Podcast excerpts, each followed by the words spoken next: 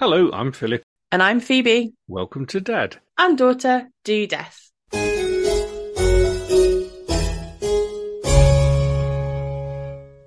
Hi, Phoebe. Hello, Dad. How are you? I'm good. Good. H- How are you feeling? I'm okay. I'm on the mend. I um That's been a ended bit up rough. having oh, it's been a rough couple of weeks. I um hope to never have to experience that ever again with uh, my tooth issue. To be honest, I ended up having to have my tooth taken out, and it was massive. And then I ended up with a dry socket, um, which was quite painful as well. So Yeah. it's been a um a rough few weeks, but I think we're um I've turned a corner. I'm no longer taking painkillers every two hours, so I think that I'm uh, I'm on the mend. Good, good. Yeah, it can be absolutely horrendous tooth pain.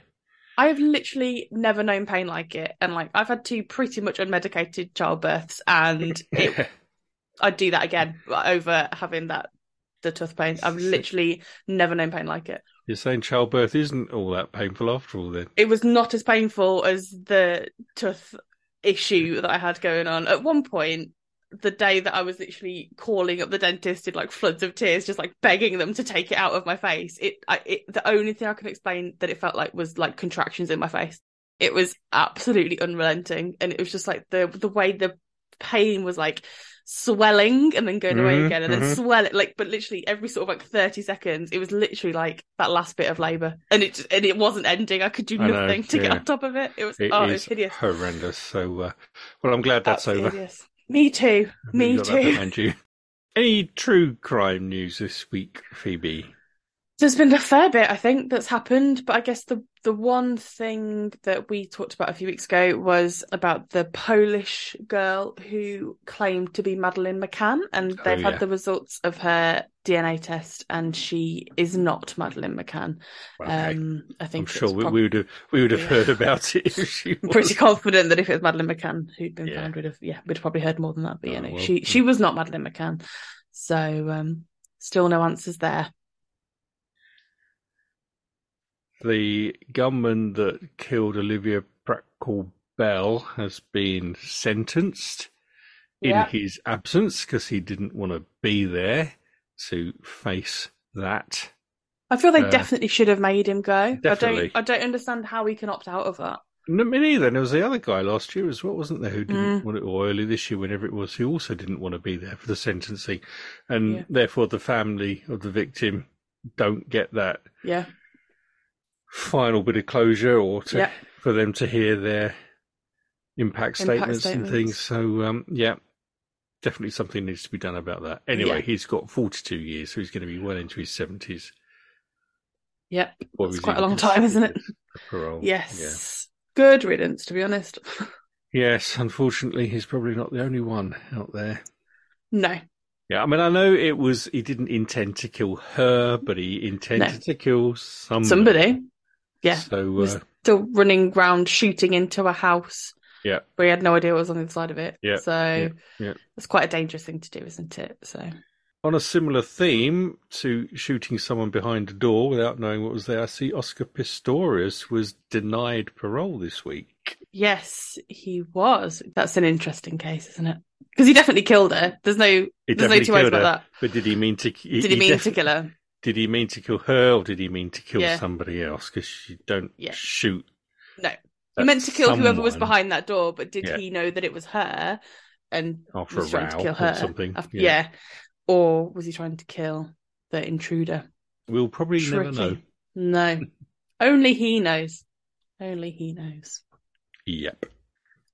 Tonight, I'm going to tell you about the really quite recent murders of Bibaa Henry and Nicole Smallman. Okay.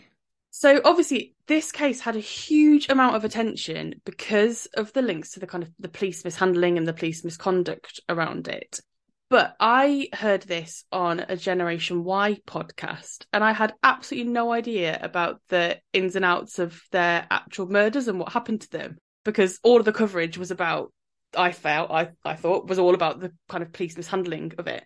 And when I heard it, I thought it was a really interesting story that deserves to be shared. So Okay. tonight I'm going to tell you about what happened to them before a couple of police officers made some mistakes around how they um, dealt with it. And I don't really want to dwell on that because I think that takes away from sort of the important mm-hmm. part of the story. So, Bibaa Henry was 46 and she lived in Wembley, northwest London, and she was a social worker at Buckinghamshire Council. And she was described by her family as being a passionate advocate for safeguarding vulnerable children and families. She was also a mother.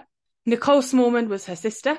She was 19 years younger than Bibaa, and she lived in Harrow, northwest London, and she worked as a freelance photographer.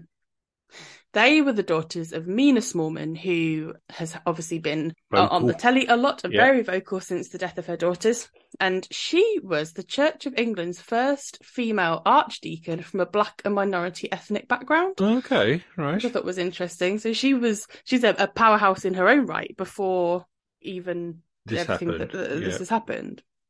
So on the 5th of June 2020, Bibaa, Nicole, and a group of eight of their friends gathered at Fryent Country Park in Wembley to celebrate Bibaa's birthday. So obviously at this point we were still in COVID lockdowns and we pretty much only just started lockdown. Yeah, June yeah. 2020. Yeah. So, but I think at this point you could meet outdoors, couldn't you? And you could go and sit with people in parks groups of six or six? something. Yeah. I don't know. Things, the rules change so many times, but I, I remember there were groups of six outdoors yeah, at some point. I think this was a group of six outdoors, but you know we'll ignore that bit because uh, okay.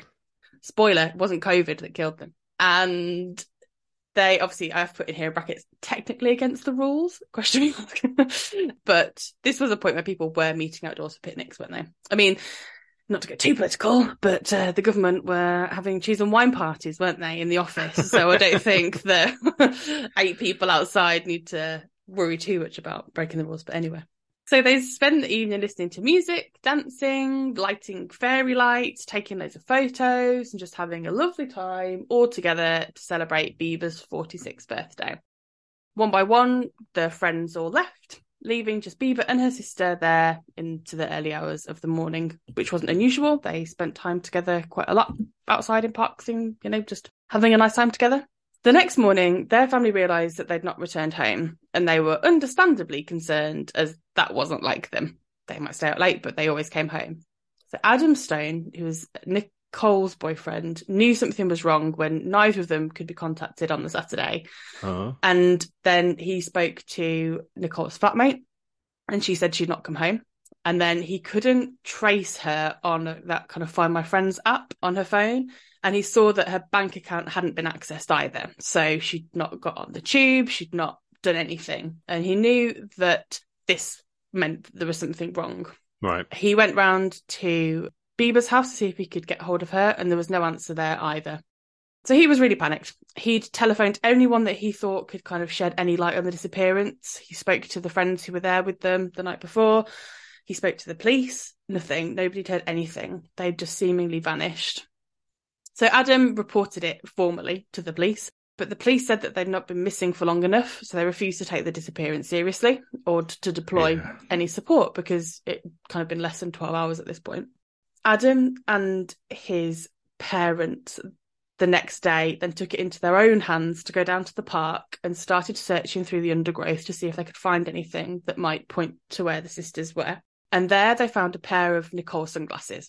Okay. They rang the police and they said, Oh, just bring them down to the nearest police station. And he said, Well, I'm not going to do that. I'll leave them where I found them because it could be evidence. As they continued to search, they found Bibaa sunglasses and then shortly after, Adam's dad found a knife. Adam then rang Bibaa and Nicole's mum, Mina, to tell them that he'd found a knife. And whilst he was on the phone to her telling her about this knife, he discovered the bodies of the sisters. Oh my God. The two sisters had been repeatedly stabbed and they'd been lying behind a line of trees in the country park since the very early hours of Saturday. Um, and this was now a couple of days later and the police, nobody else had reported them missing. Later, it came out that some dog walkers had seen them and they just assumed they were homeless people who were sleeping there. So no one had gone near them and their, their bodies had just been there for, for two days and no one had noticed them. Oh, wow. It was seemingly a random attack. And as the police pieced together the events that led to their death, it was confirmed that their death was just that When police took their bodies away to perform the post-mortem examinations, they discovered that there was DNA from blood on the sisters that didn't belong to the sisters. Okay. So they took this blood and they tested it, and they were able to find a, a familial DNA link to a Mr. Hussein who'd had a past caution. So the DNA mm-hmm. analysis showed that the perpetrator or the the, per- the person who had whose blood was on the sisters, who was their lead suspect, had to be a direct descendant of Mr. Hussein. okay. So they raided the family's home. The And Hussein family. They they raided the Hussein family home. Yep. And there they found 19 year old Danyal Hussein, who then became their main suspect. Right. So when Danyal was 15 in October 2017, he'd actually been referred to a de radicalization scheme, um, Prevent, because of content that he'd been accessing on school computers, including far right material. He also had a long standing interest in mythology, Satanism, and the occult. According to their neighbours, his dad had, had had real concerns about him falling in with the wrong crowd. And Danyal had spent a lot of time viewing videos by a Utah based Matthew Lawrence, also known as E.A. Koetting, who was a jailed member of the Satanist Order of Nine Angels. His videos had subsequently been removed from social media because they were inciting violence. So Danyal was active on a satanic forum that was led by Lawrence or had been set up by him, alleging that he was a psychic vampire and he'd been asking for advice on demonic pacts. Danyal was active on the forum for two years and last logged in hours before he was arrested. So this was something that he had spent a lot of time in. Mm-hmm. He had been advised by Lawrence that pacts should be entered to Lucifuge, who is a demon, and they should be signed in blood, bought to Lucifuge with only a candlelight and organised for wealth. So So it's sort of devil worship. basically, so he followed these instructions. Yeah. When the police raided his bedroom, they found a handwritten contract which was signed in his own blood, in which he'd made a pact with Lucifuge Rofocale to murder six women every six months in return for financial reward, including winning the Mega Millions super jackpot. The police also found three lottery tickets inside this letter, and they discovered that over the 10 days following the murders of Nicole and Bibaa, he'd spent more than £160 on lottery tickets and bets, all without success. In another note found in his room, he'd offered blood to the demon queen Byleth in exchange for making a girl in his school fall in love with him. And they found handwritten demon symbols on his dressing table. And there's a picture of these these notes and these symbols on this like kind of glass dressing table with like a can of Lynx next to it. It's like really bizarre. How was he? It was this 19 year old guy.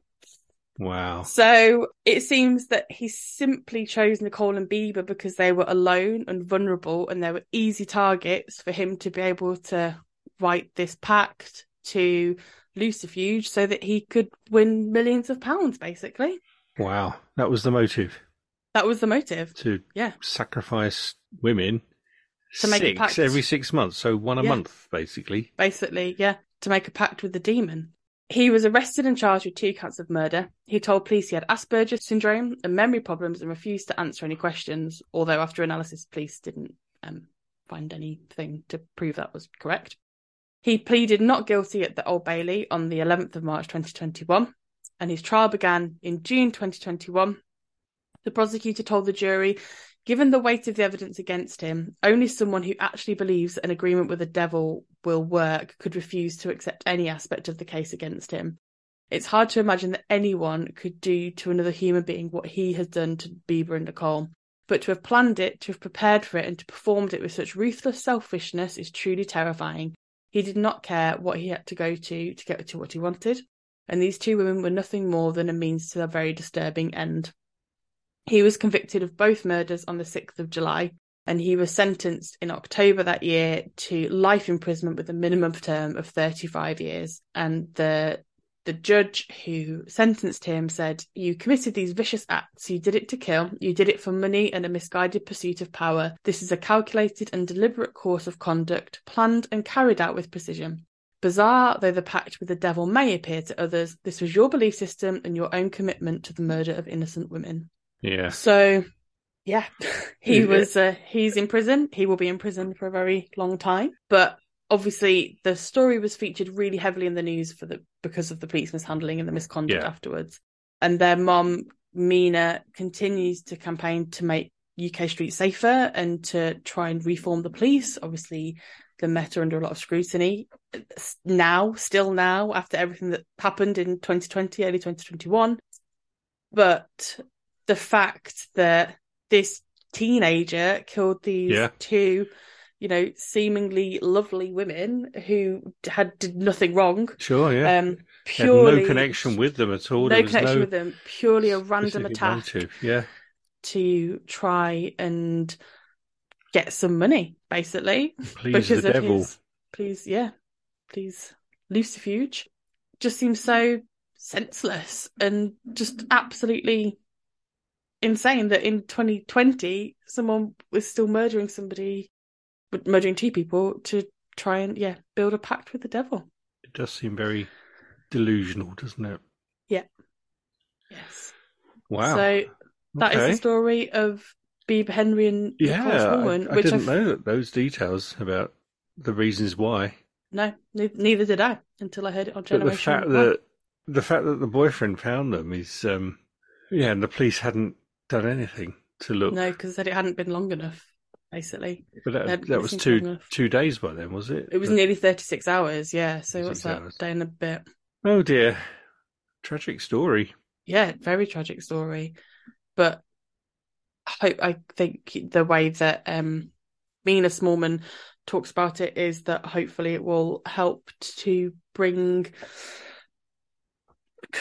well, help to make things better for other families by sharing their story and what happened to them and how they were treated so that hopefully other families don't have to go through what they went through because undeniably the way that the police dealt with it before they were found and then after they were found had a huge impact on how their family dealt with it because obviously horrific that your children were murdered but then seeing the kind of disrespect that they faced Yeah, afterwards is was was is a huge issue as well. So hopefully by her being brave enough to to campaign and to to talk about what happened to them, it will mean that less things like that happen to other families Yeah. in the future.